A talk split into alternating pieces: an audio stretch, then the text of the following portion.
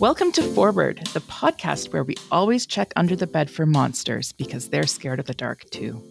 I'm your host, Allison Innes, and each episode I bring you a conversation with one of our researchers from Brock University's Faculty of Humanities.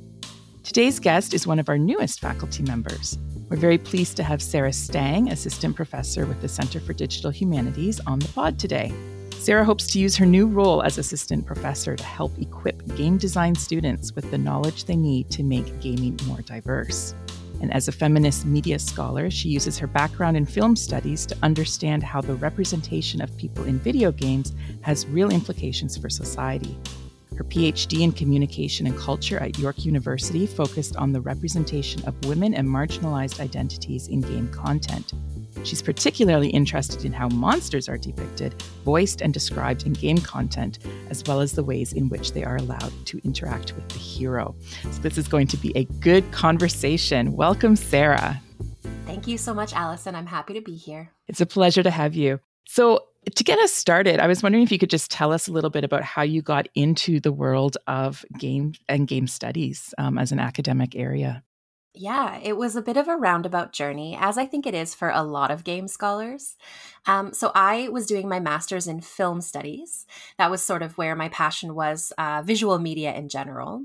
Um, but I already was starting to have a little bit of an interest in um, villainy and evil and criminality and that kind of thing. I was doing uh, work on the outlaw and the villain and the criminal and the mob boss, the mobster, that kind of figure. And I was taking a bunch of film studies courses, of course. And in every single class, I would bring up video games as an example. Uh, I was the only gamer in my graduate seminars, and my professors didn't play games either. And so they would talk about films, and I'd be like, "Oh, I've played this game that actually like fits that example or that theory or that framework really, really well." And all my you know peers and, and professors were really interested in this because it's something they hadn't really ever thought about. And the more I sort of was doing this, one of my professors came to me after class and was like, Sarah, why are you studying film instead of video games? Like, you clearly talk about video games more than you talk about film. And that got me thinking because, sure enough, my hobby has always been gaming. I've been playing video games since I was five. Uh, and so you know, I do love watching films, obviously, watching television, uh, reading comic books, reading books, all sorts of things. But when push comes to shove, when I get home at the end of the day, I would rather play a video game than watch a movie if I had to choose. And so, yeah, that got me thinking. And so I talked to him privately a couple of times, and he really encouraged me to switch my topic for my master's thesis away from looking at sort of cinematic outlaws uh, in 1930s films. So I was looking at like the swashbuckler and the mobster, um, that kind of thing, uh, into switching into video games. And it was an interesting journey for me in film studies because no one in the department at York knew anything about games. Uh, they were all very supportive and encouraging me and very excited about the topic, but they didn't know anything about them. So I managed to find some people uh, to supervise the thesis, including this professor who had encouraged me to switch. But it was a very like choose your own adventure, so to speak. I guided myself in learning all about game studies, which, as it turns out, I've learned since happens a lot, especially at the master's level when people sort of first realize that games are a thing you can study. And a lot of the time you're sort of blown away like I can study a thing I actually love right and of course i love film but there's just something about games that gives them this extra element of, of excitement for me You've kind of touched a little bit on this, but I was wondering if you could kind of tease out a little bit more for me some of the similarities or crossovers between studying something like film and popular culture and, and video games. Yeah, there are a lot of similarities. In fact, I found that the methodological and analytical toolkit I developed in my film studies master's was very, very useful for looking at video games as audiovisual media. Obviously, there is this extra element of interactivity, not to mention the fact that video games tend to be a bit more long form. So, in some ways, a bit more comparable to television, in that a film you can sit down and watch in two to four hours at the extreme. whereas a video game can sometimes take upwards of 100 hours depending on on the game and all the content uh, so you really have to be willing to commit the time, and you can't necessarily play through it again and again and again the way you could watch a film again and again. Uh, so you really have to pay attention the first time you're playing, which kind of changes how your brain sort of concentrates as you're playing, uh, which I found really valuable as someone who has gaming as a hobby because realizing I could study it critically really changed the way I approached games, even ones I wasn't studying, but ones I was just playing for fun. So now I can't take off my critical scholar hat when I play, which is very typical of anyone who studies any kind of entertainment media. Um, so I'm always critical. Um, and as a feminist scholar, I'm always a critical feminist.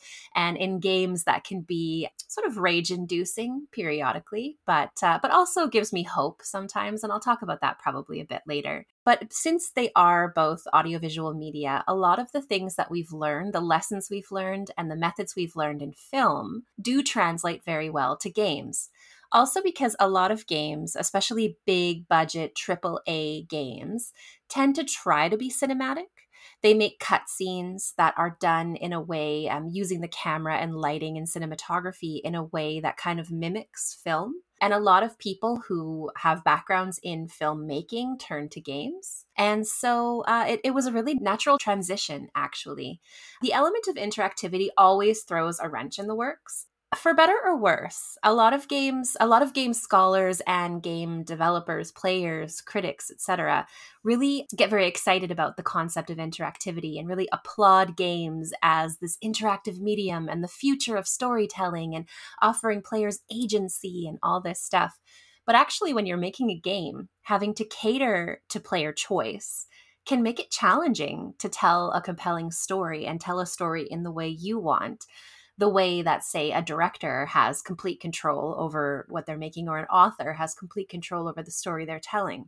So it actually can be a challenge, especially because sometimes if you don't offer enough interactivity, your player base gets angry that they didn't have power, uh, or or their options ended up being meaningless. We've seen that play out several times in game fandom.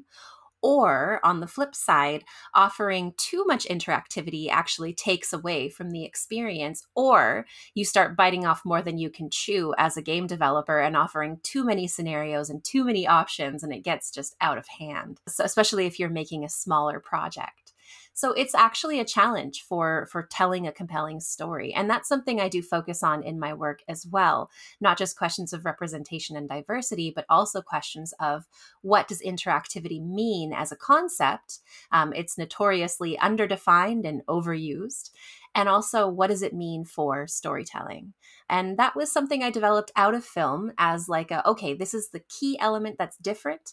I'm going to really focus on this as i transition to video games and that was very valuable Lots of great ideas there that I want to come back to, um, and in particular, um, what you were saying about agency, because I know that uh, plays in with with monsters and looking at monsters. I was just wondering, for those in our audience who are gamers, what what games specifically have you looked at, either in your PhD or more recently? A lot. I mean, it doesn't have to be the comprehensive list, but maybe some of the highlights.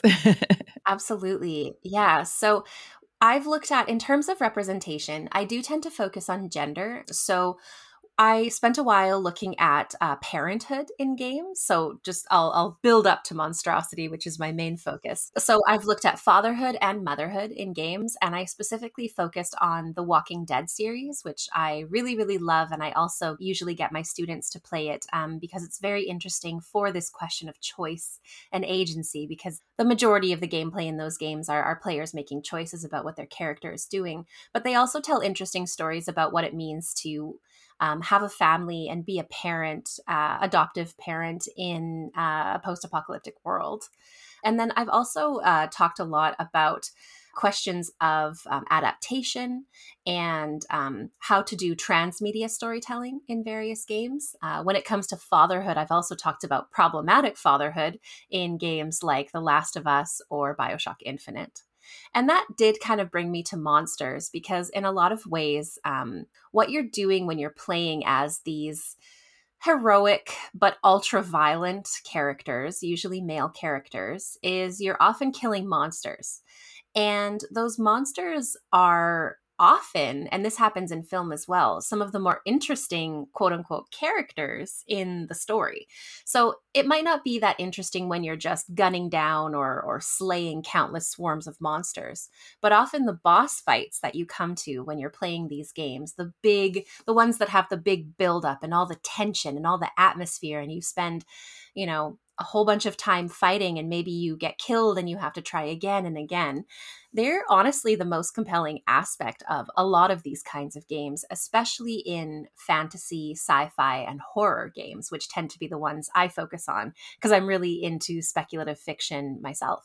And so I started getting fascinated by the idea of the monster. And again, this probably came out of my fascination with like the criminal and the villain and the pirate and the outlaw realizing also that the way the monsters were physically designed was particularly interesting. Again, coming from this visual analysis background, especially from feminist film studies, where already there's a, a decent body of work, body of scholarship focusing on monstrosity in horror film, especially looking at the physicality of the monsters, how they're designed, and how they're uh, represented in the film. I realized there are a lot of games that have the same kind of thing going on, especially in relation to gender, which was something that really interested me. And so I started trying my hand in various uh, publications and analyzing these female monsters, uh, monsters presented as and, and coded as and received as female. And I realized that a lot of those same patterns that film scholars had been critiquing in the 80s were repeating even in contemporary games. So, unsurprisingly, that feminist film scholarship wasn't trickling into the game industry. Uh, game designers perhaps weren't getting exposed to this kind of critical scholarship the way that many filmmakers get exposed to it when they're going through their film program. And this is what led me to my dissertation topic. I knew that I wanted to do it on games, of course, and I knew that I wanted to do it on questions of, of representation and diversity. I originally wanted to talk about every aspect of diversity, and I realized that's just biting off way more than I can chew. So I decided to narrow down on gender, and uh, it brought me naturally to my my main area of interest, which was villainy and monstrosity. So in that dissertation, I originally analyzed a lot of games. As I mentioned, I've I've sort of always bitten off more than I can chew, like many academics. And my supervisor, fortunately, was like, "Okay, this is too much. you can save all these other all these other games for something else. You need to pick the ones that really, really speak to your argument." And my argument in my dissertation was that female monsters in especially science fiction and fantasy games are designed in a way that tend to remediate and reinforce misogynistic ideologies, especially hatred and disgust for transgressive female bodies, uh, non normative female bodies, and behaviors um, when it comes to especially sexual behaviors. And so I picked the games that were, I guess, the worst examples of this. Maybe you could even say the juiciest examples of this because the monsters in those games are quite, um, are designed to be repulsive, are designed to be horrifying, terrifying. But when you actually look at them through this critical lens, they are representing everything in society that we tend to push away and to ostracize and to hate such as pregnant bodies, maternal bodies, fat bodies, old bodies, uh, sexually liberated bodies. And so, looking at these monsters, I focused on games in fantasy and sci fi specifically because there already was some work in horror, uh, which has this kind of thing a lot. And so, I wanted to look at something that hadn't been touched on. And the way that monstrous bodies, um, monstrous characters and creatures and behaviors and desires are portrayed in science fiction and fantasy, it's a bit different than horror because horror, the idea uh, is the monster is central. It's some kind of being that comes about in a way that is unnatural and it's unwelcome. So it's not supposed to be there. It's a ghost that's lingering on or a monster that was created. And so your whole purpose in the game is to either kill it or flee from it or hide from it. Whereas in sci fi and fantasy, the monster actually tends to be a resident of the fantastical world. So, a species, for example, in a fantasy game, a species of sirens, or a species of succubi, or a species of vampires that are portrayed as creatures that exist and live in the world that that you share that they share with humans same with science fiction the alien right is just another kind of being theoretically equal to humanity. They have their own planets they have their own existences they're a society.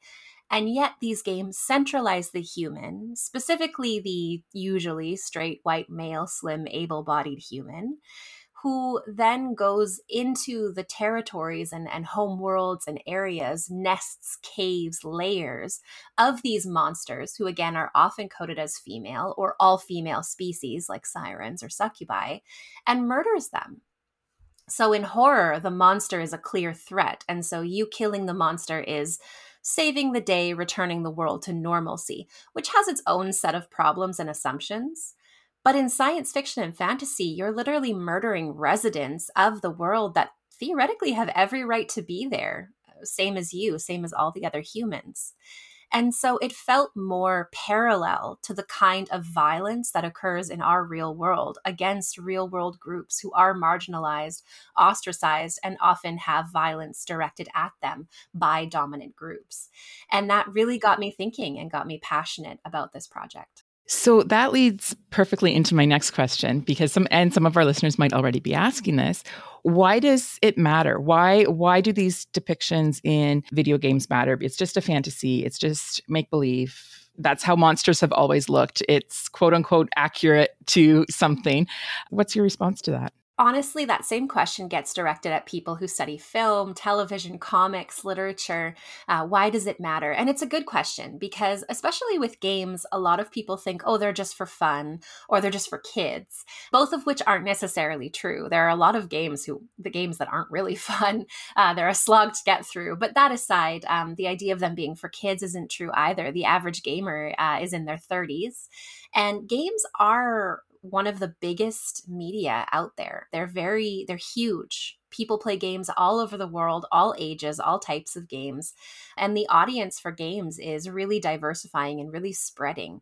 And so the messages that are embedded in this in these media, same as film and television, are important for us to question, to poke holes in, and to sort of critically analyze because they do uh, communicate ideology to a wide array of people, including young people who might be more impressionable, but honestly, people of, of all ages.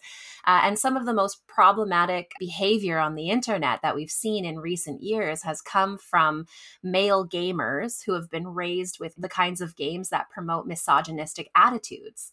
Uh, and we see that play out. Unfortunately, we've even seen that with mass shooters in recent years, how they're embedded in gamer culture.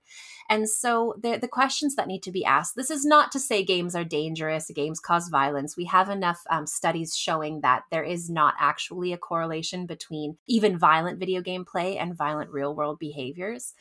But we do need to ask ourselves what kinds of assumptions and ideologies are these games promoting, even like subtly, even sort of assumptions that we already have in our culture? What are they sort of remediating and, and assumptions that are being made there? For example, a lot of the monsters that I study, such as, for example, um, succubi, sirens, vampires, uh, hags, witches, crones, things like that, they are common figures in fairy tales, legends, myths, right? And so the the misogyny that they represent, the hatred towards transgressive women, old women, fat women, sexually active women, there's something that has been around in society, global society. You see these in all cultures, all mythologies almost around the world, especially the dominant ones. And so we're just telling the same stories, the same stories that uh, centralize a heroic white male who murders monstrous transgressive women. We see this with Perseus and Medusa, and games are coming out still that remediate that same Medusa myth where you are playing as perhaps not Perseus exactly, but a Perseus like figure, and you're the one killing Medusa again and again and again. And so these questions in our society, they're they're so deeply embedded embedded in our culture that game designers are looking at that and saying, oh, yeah, let's draw on classical myth. That's a classy thing to draw on. That's a great source of inspiration. People are familiar with those stories. That's true. Those stories are familiar, those stories are maybe comfortable. But when push comes to shove, what are those stories saying about the role of women? And what are those stories saying about the role of men in relation to women, right? When it comes to centralizing violence and power and dominance. And Medusa's a great example of the quote unquote villain or monster um, with her own backstory. Exactly. Yeah. So I, I don't talk about Medusa too too much in my dissertation because she has been unpacked by many feminist scholars, uh, though she does appear in many video games. But her backstory is that she was a rape survivor. She was raped by the god Poseidon in Athena's temple. She used to be a beautiful human maiden, renowned for her beauty. And uh, Poseidon pursued her. She rejected him. So he raped her, as was very common in Greek myth. And Athena, in her rage at having her temple defiled in this way, punished Medusa. So turning her into this venomous snake-haired monster who who turns people to stone when she looks at them, and who is forced to live alone in a cave and eventually is murdered, decapitated, and then literally objectified when Perseus takes her head and uses it as a weapon himself against his foes. And so she's a, a rape survivor who is punished for her own rape, which unfortunately in a less supernatural way, we see that narrative play out in real society with victim blaming and rape culture. So, the question about Medusa, and there are different variations of that myth that tell the story a little bit differently, but the question of Medusa is an interesting one when it comes to reclaiming the monstrous, because there are some feminist groups who have said, no, we we are Medusas. Like Medusa represents feminist rage against this this injustice. And yet, video games are still portraying her as a monster to fight. Instead of, for example, maybe letting you play as Medusa and and work through her story, experience her story as the protagonist, which is a shame because games, because of this element of interactivity, the fact that you as the player are asked to embody a character in the in the narrative, they offer the opportunity for potential empathy, for telling stories differently, for featuring or centralizing a different kind of character. There are games where you can play as a monster you can design your own character and create a more monstrous a more monstrous character but even if you're playing as say a, a queer monstrous woman as your main protagonist that you've created you are still tasked with being a representative of patriarchal society and slaying monstrous women. So in some ways you're forced to slay your own which can be even more harmful in a lot of ways. Again reflecting the way that society forces even the oppressed to embody normative ideology um, and internalize a lot of these these problematic ideas. Even in games where you as a player might want to kind of break out of the mold you're still being forced into some i don't know if traditional is the right word but um, some expectations of how hero and villain interact you have to follow to some degree a prescribed route of this is what a hero does and this is what a villain does. Absolutely. And that's part of what my work has looked at, looking at the concept of interactivity, because actually my work critiques it as a concept and sort of underscores why it's a little bit useless. Again, it's very underdefined, uh, or every definition has holes poked in it by some other scholar. Uh, so there's no kind of satisfying definition of the concept of interactivity and what it means but also it's kind of an illusion. And this is what my work argues is that we talk about interactivity and it's an intuitive term. We kind of know what it means, especially with new media, right? Digital media, you interact with a computer. And so you need to have some kind of user input. In the case of games, usually you're using a, a mouse and keyboard or a controller, and you are using that to input instructions to the software running on your computer uh, or console, which is basically just a computer.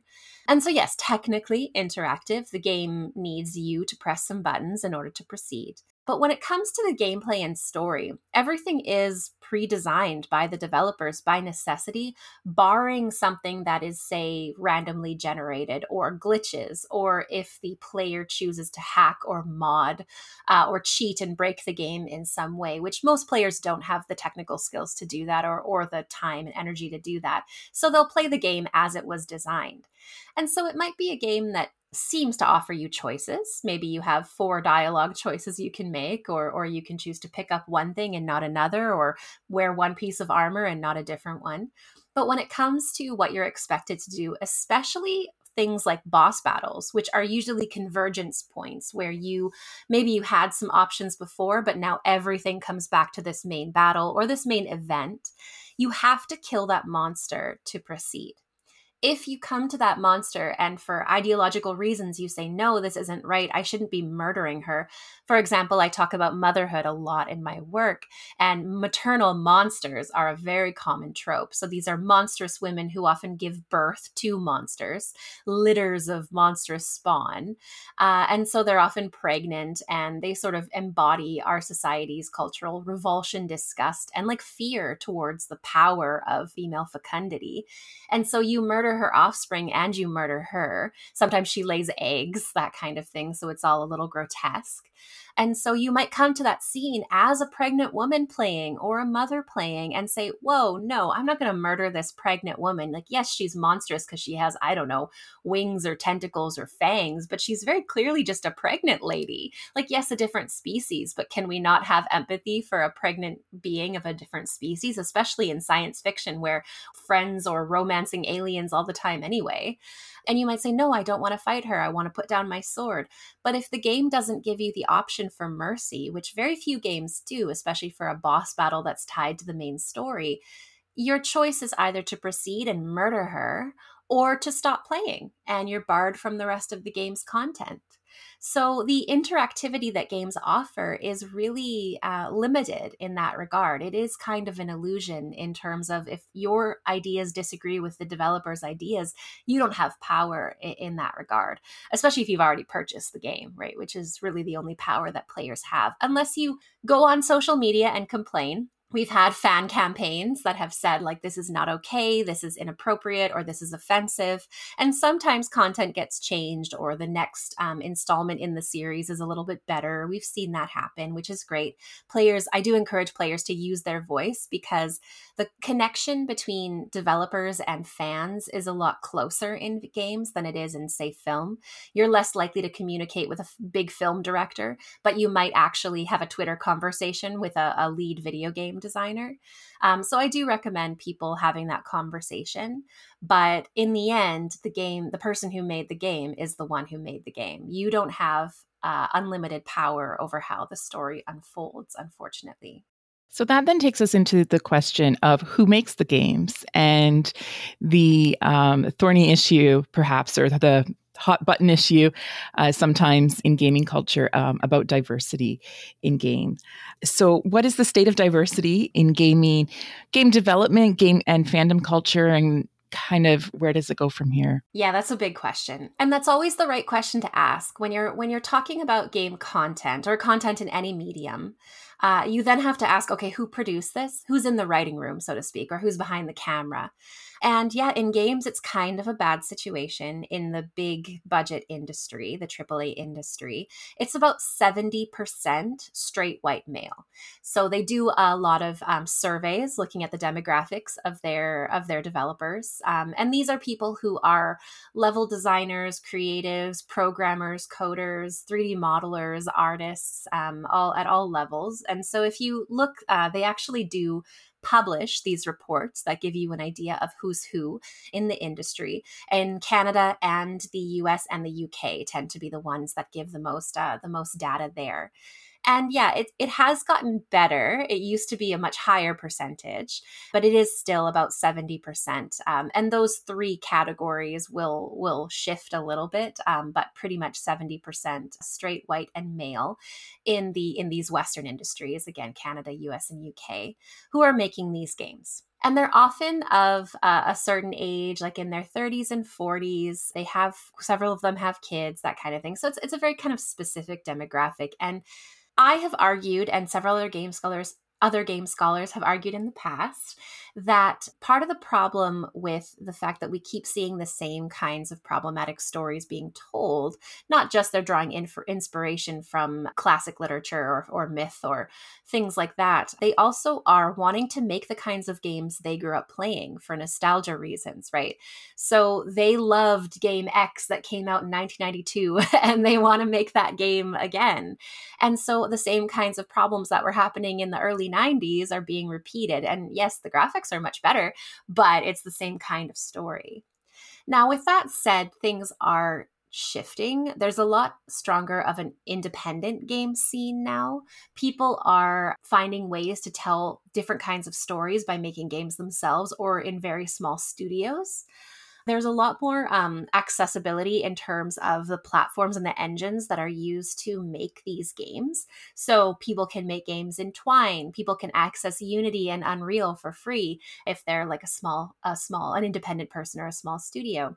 And so people, if they have the time and energy and you know disposable income to be able to to, to do this, are able to tell uh, new stories. And you see this on the various platforms that you can buy games. That there's a massive, massive number of games out there.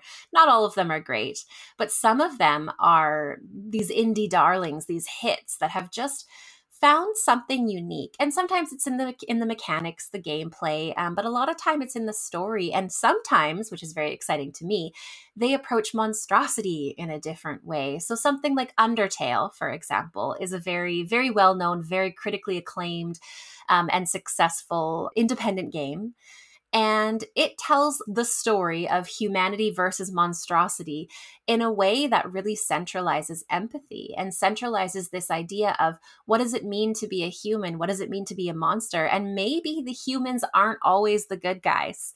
Uh, maybe we can approach this idea of us versus them instead with mercy and kindness and understanding and empathy instead.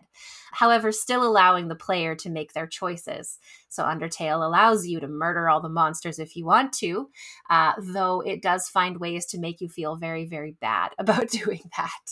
So, so these kind of interesting games that are show that people are thinking like, hey, maybe this us versus them, this human versus monster, isn't great, or maybe it's way too superficial.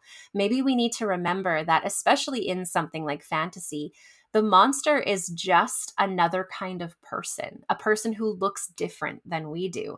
And obviously, this says a lot about how we can approach the other, uh, whatever that means, in real world societies that said unfortunately what that means is there's a lot of a lot of burden being placed on individual game makers these people who are making games in their spare time uh, as a labor of love to tell these new stories while the AAA industry is very conservative, very risk averse. Again, because games take a lot of money and time to make. So they're a big um, investment. And a lot of the time, publishers, especially rather than the studios themselves, the publishers really push a certain kind of bankable narrative or assume that the demographic of players is going to be young straight white males who just want these typical kind of violent quote unquote heroic stories. And so change is really slow in the mainstream industry, which again is a shame because those are the games that tend to reach the widest audiences, same as as blockbuster films tend to be the ones that reach the widest audiences. So, diversity in terms of hiring practices are starting to happen, but need to happen more. And diversity in terms of how the fans and the culture works is really important because until the culture shifts, the mainstream industry, especially, isn't going to really change. And we've seen a few really extreme examples of exclusionary and violent harassment that happens within the fandom, within games culture. And even aside from like extreme organized harassment campaigns like Gamergate, we can also see microaggressions, um, just constant casual sexism and racism, ableism that happens, especially with online play and especially in certain fan communities, but also even more subtle, just this attitude or this um, feeling that you're not welcome if you don't meet a certain mold. Like, okay, yeah, you can be a woman who plays games, but you have to be a certain type of woman who plays a certain type of games. You have to look a certain way, act a certain way, and you have to prove knowledge, like unquestionable knowledge. Like, you have to prove you're one of us or one of the guys, right? Like, it's gatekeeping, it's absolutely cultural gatekeeping. I do think things are getting better. Like, I don't want to be completely critical. Like, I tend to be critical in my writing, but I also allow room for hope because baby steps things are getting better. I think they, they need to get better faster and in more extreme ways.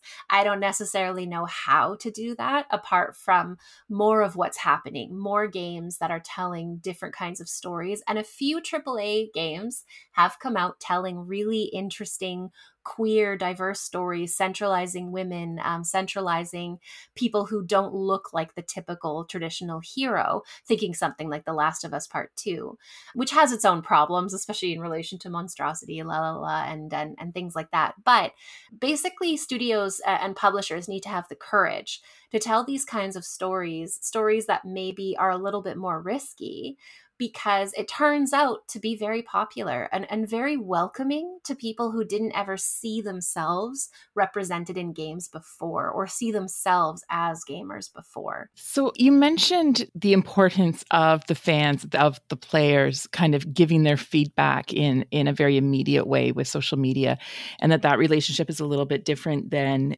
fans of a movie for for example. And I'm just kind of wondering what do you see as the relationship or the responsibilities, I guess, between the studios producing the game and the development of the fan communities. Because we see these issues flare up in fan communities, and you mentioned Gamergate, but there's kind of always, or, or seems to always be, be some kinds of issues um, that, that are being discussed. Do developers have a responsibility for what their fandom's doing with their material or how they're using it? That's a really good question. On one hand, I want to say, like, yes, of course, when you produce art in the world, if your art is problematic or is is reinforcing or encouraging uh, dangerous ideas, problematic ideas, or ideas that are even just like falling back on tired tropes and are really derivative and can be understood as as as oppressive or, or cruel or exclusionary to someone, then yeah, it's on you. But at the same time, an individual developer in a studio doesn't necessarily have that much power and it can be very very hard to to rock the boat and to push for change especially if you're a developer who is from a, has a marginalized identity. So like if you're the the token black woman hire in the studio it's really hard for you to make change especially because the higher ups the executives like who again all tend to conform to that dominant demographic they might just fire you for trying to make change or they might shut down your ideas or they might um, find various small ways to quiet you to silence you or the publisher who's you know the big the big thing the big entity that is in charge of actually whether or not your game succeeds might just shut it down and say no this isn't what we're going to do.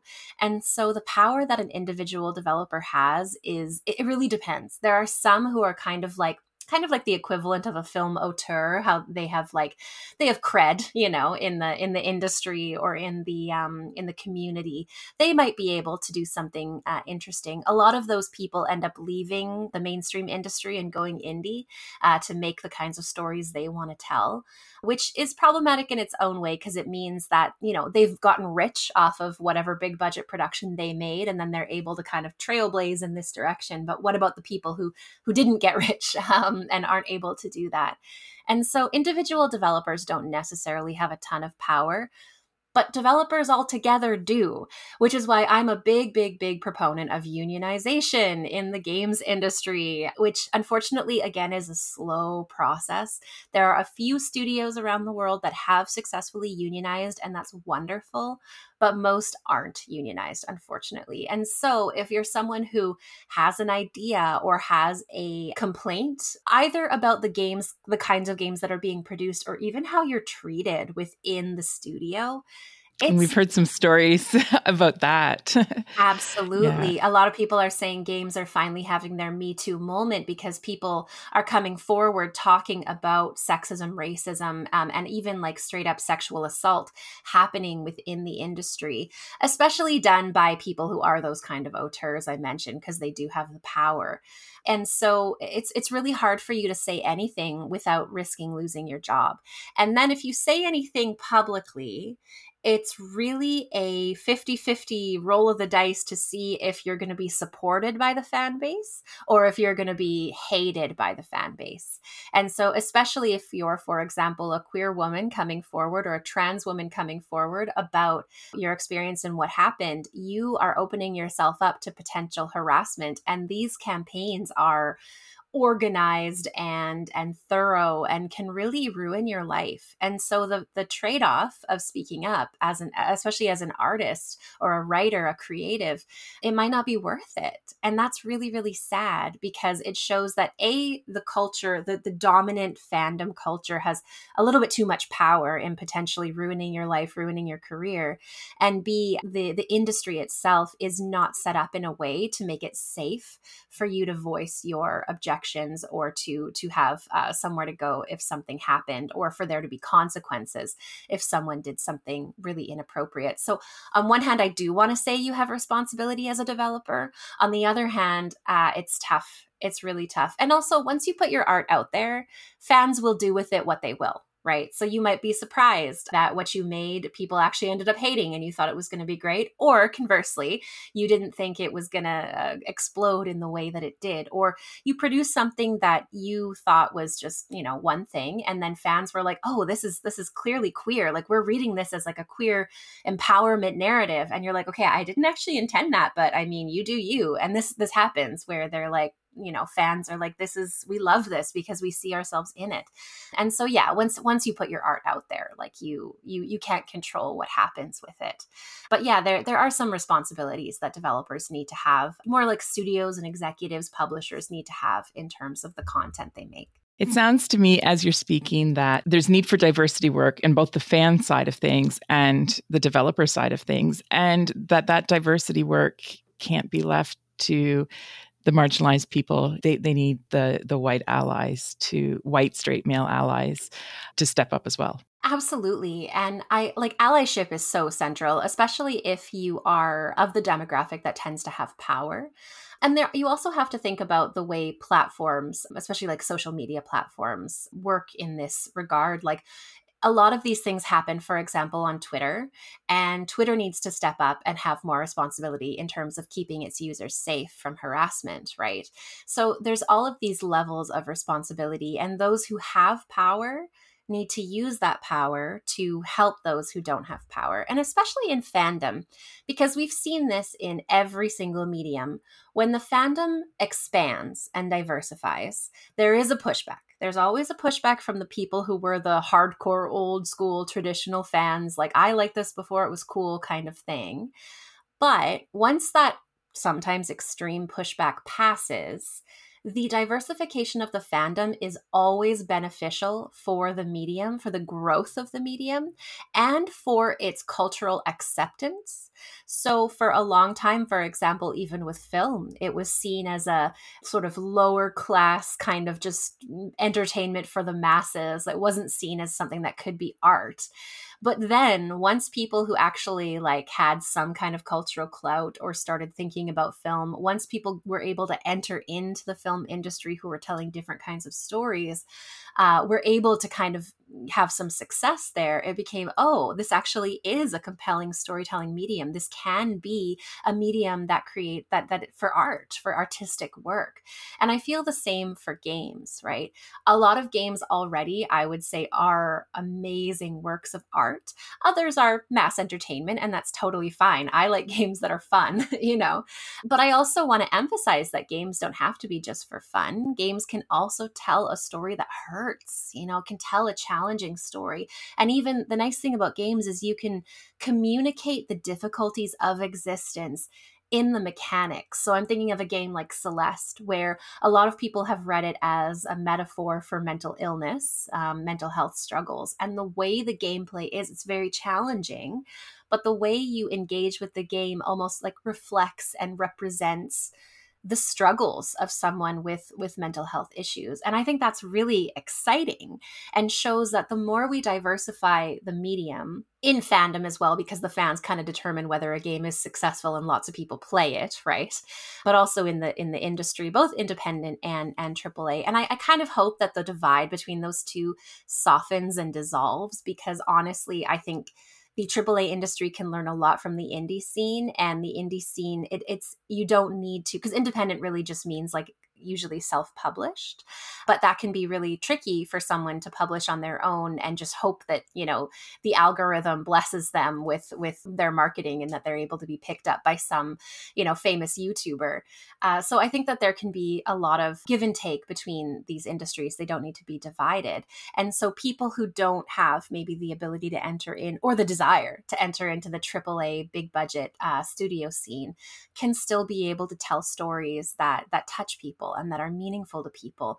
And again, use the specific aspects of the medium to tell the story in unique ways through gameplay, which is is what makes what sets games apart really. That is a perfect segue um, into my next question, which is kind of coming back to Brock, because we have had graduates who have have gone on, and our podcast listeners can uh, listen to our special episode from last season with our intern Mitch Kogan, who spoke with Adam Henderson, one of our graduates, who has gone on to uh, be a co-founder of of a game studio and producing games. So just a little plug there. So, kind of bringing bringing this back to teaching and your work at Brock. I know that you, this is your first semester um, teaching and I guess what what kinds of things are you looking forward to teaching? Um, I know our MA game program is, is, in its brand new, very first cohort, which is so exciting. It's an exciting, it's a really exciting time, I think, to be joining us at Brock. So, what are you looking forward to with your teaching, with your working with the students, maybe with the grad program? That was a beautiful segue. Well done. Yeah, I'm so excited. Like, I can't stress enough that this is literally my dream job. And I feel like incredibly fortunate to have gotten a position here at Brock because teaching in a game design program means that I can really focus on my specialization rather than say if I got hired in a popular culture or communications or film program and just kind of dabbled in games or had to constantly do the dance of this is why games matter. Whereas here in this program, I can just really assume that people there at least understand that there's value in games. Um, obviously, students come in with different levels of experience, which is good. That's always a benefit. Uh, you don't want to have a class full of only hardcore gamers, so everyone can share their experiences and their fresh perspectives. Uh, and it's nice to be able to to jump right into the ideas and to help the students think about something they love or are fascinated by or interested in making in a new critical way. And that is my thing is pushing game design students or, or anyone who wants to get into the industry or anyone who already plays games or anyone who's even remotely interested in games, which I think everyone should be, of course. I'm a little biased there to think about them again because they are an art form they are an important uh, medium that communicates ideological messages in society for better or worse right? And i hope that as you know the as we progress we can make that for better right? I think that games for change is a really important aspect. So I focus a lot on social justice, which in the game world can be a little bit dangerous. Sometimes you get pushback, sometimes you get people who hear the word feminism and their hackles get raised right away. So far, it's only been a week, but so far I have not had that experience. The students have been very excited and very open minded. And everyone at Brock tells me that that the students are really great. And I'm very excited that they're taking a, a, game design program because you don't necessarily have to have a degree in game design to enter into the industry.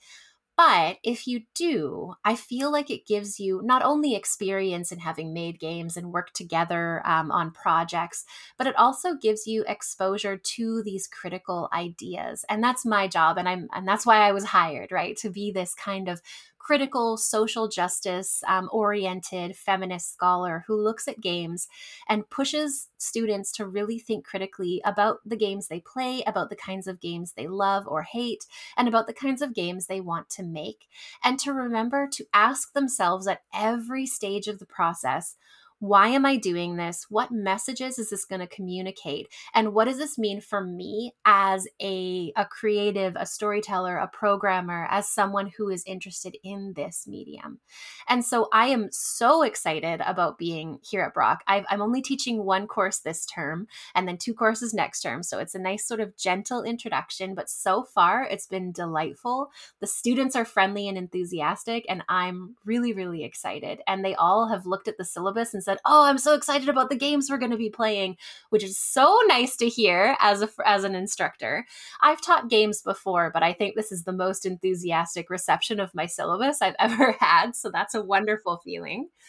And yes. What, uh, what is the course? So, the course I'm teaching this term is 1P04, which is New Media and Games. So, it's very perfect for me because it is talking about games as a medium and how they sort of have grown out of uh, other media and sort of lessons learned from other media, like the differences. So we focus a lot on the, the big, again, overused concepts like interactivity, engagement, immersion, things like that, while playing games that sort of give a, a historical overview of what games have been and what games can be. So I tend to pick games that are relatively accessible for my students. So not too expensive, not too long, and not too difficult. They do tend to focus on storytelling because I really want to push them, even if they are not you know they don't consider themselves the strongest writers or anything like that to really think about how games can tell stories especially using gameplay and mechanics and not just you know cutscenes or something like that. Cutscenes are great but games can offer more than just the cinematics uh, and so yeah they've they've really responded really well to the syllabus so far and basically it's a space for them to start talking and thinking about games in a in a serious way that shows that that games really do matter in society and that they should matter. And even if you make something that you think is like, okay, this is just a little fluff game that's just for fun, you'd be surprised at the kinds of messages you can communicate in games like that. Uh, and so I really want to emphasize this kind of reflective, critical thought on, on the part of the students. And I am very excited about the master's program because it's it's one of the only grad programs in game studies ever. And so that's an opportunity for me to really dig into the critical theory with the students. Because of course, I, I don't assign too much critical theory for my first year students because it's it's a gradual buildup.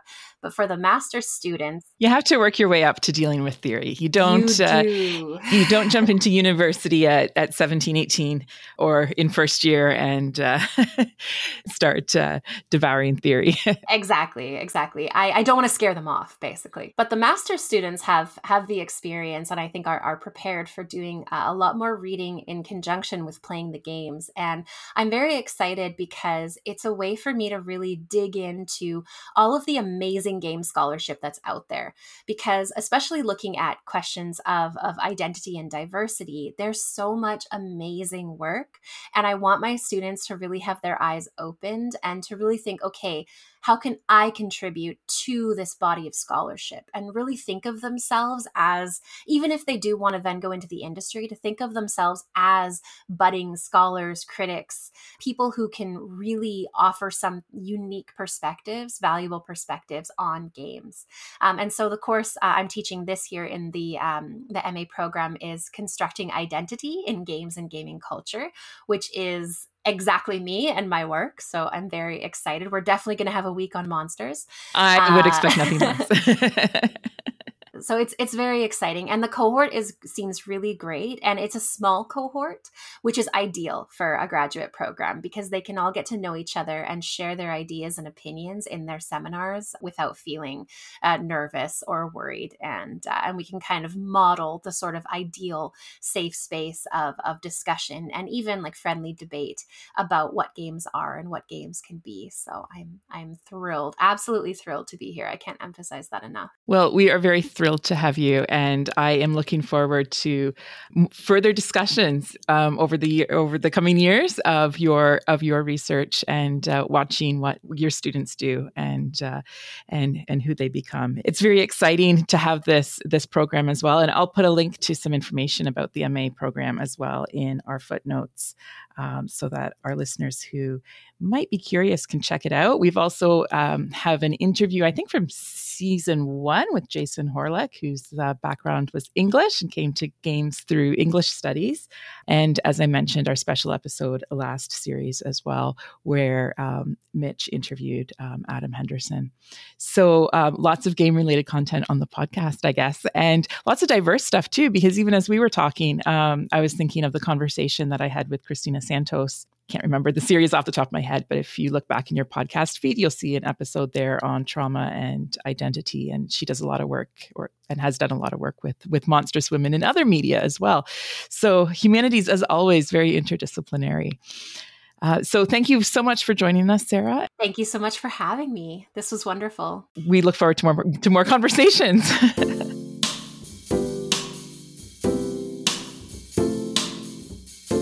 Thank you for listening to Forward. Find our footnotes, links to more information, transcripts, and past episodes on our website, brocku.ca slash humanities.